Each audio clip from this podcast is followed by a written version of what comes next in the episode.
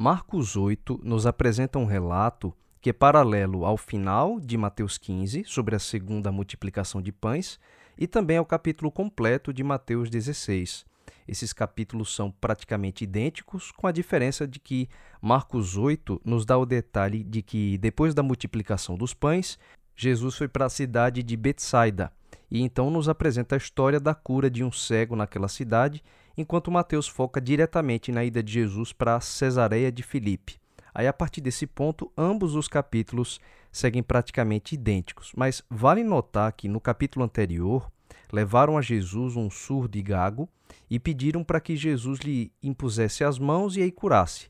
Mas Jesus tirou o homem da multidão e, diferente do que eles pediram, realizou a cura à parte, não com imposição de mãos, mas colocando os dedos nos ouvidos do homem e tocando a língua com saliva. Agora, em Mateus 8, estando em Betsaida, uma outra cidade, levam a Jesus um cego, pedindo que Jesus o tocasse. Novamente, Jesus não segue a receita das pessoas. E assim descreve Marcos a ação de Cristo no verso 23. Jesus, tomando o cego pela mão, levou-o para fora da aldeia e, aplicando-lhe saliva aos olhos e impondo-lhe as mãos, perguntou-lhe: Vês alguma coisa? Então, na cura do surdo e gago do capítulo anterior, pediram para que Jesus impusesse as mãos, ele não fez, e agora pediu para que tocasse, ele impôs as mãos. A gente percebe que Jesus não tem limitações de poder para realizar milagres, mas que ele parece se deixar ser alcançado, se estendendo até as limitações da nossa fé. Dessa vez pediram que Jesus é, tocasse o cego para que ele fosse curado, mas para a fé do cego de Betsaida, talvez o toque não fosse suficiente.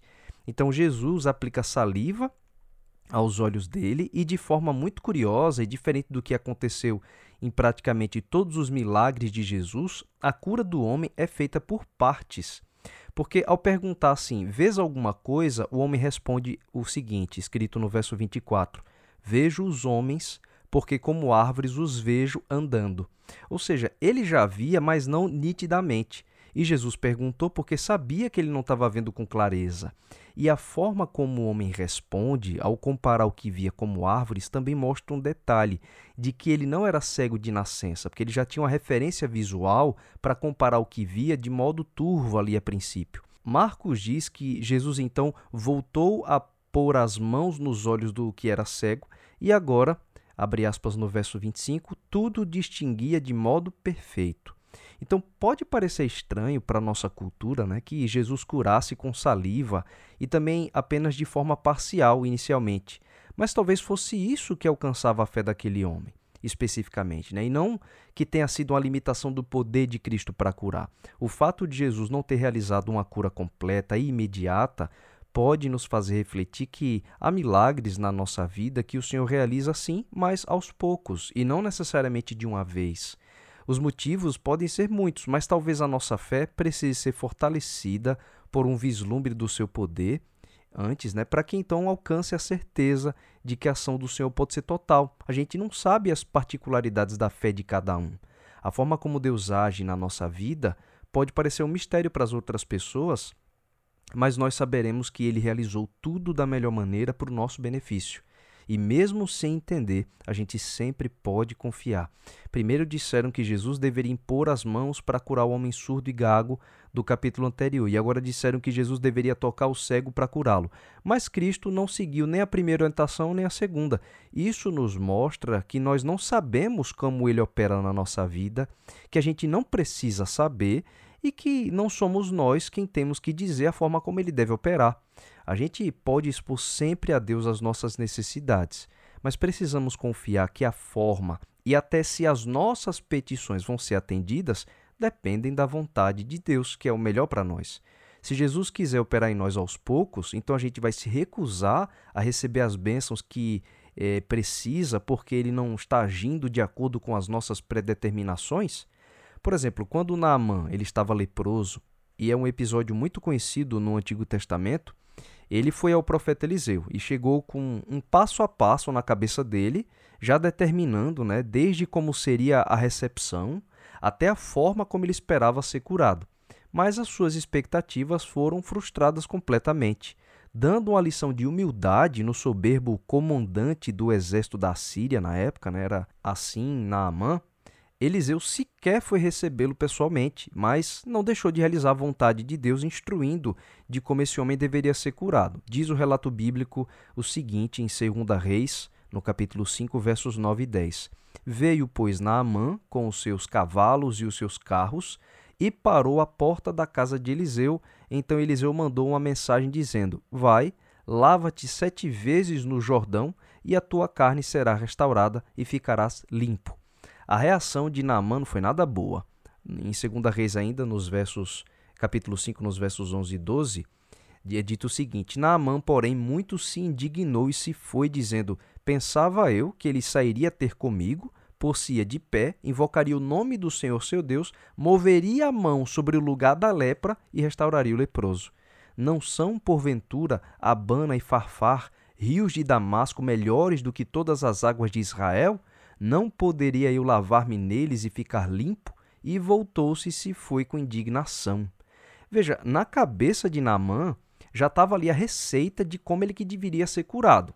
Ele diz assim: né, Eu pensava que ele sairia ter comigo, por-se-ia de pé, invocaria o nome do Senhor seu Deus, moveria a mão sobre o lugar da lepra e aí ele ficaria curado. Veja, ele tinha um passo a passo, uma receita que ele achava que era assim que tinha que ser curado. Mas a resposta de Deus não foi nada do que ele esperava. O Senhor literalmente mandou ele tomar banho, né? E ele se revoltou até com o rio que deveria se banhar, porque ele achava que os rios de Damasco eram melhores do que o Jordão. Os servos de Naamã, eles ali ouvindo né, essa ira do, do seu senhor, tentaram convencê-lo de que, se o profeta havia dito para fazer algo tão mais simples, por que não atender? Disseram assim, está no verso 13 de 2 Reis 5. Meu pai, se te houvesse dito o profeta alguma coisa difícil, acaso não a farias?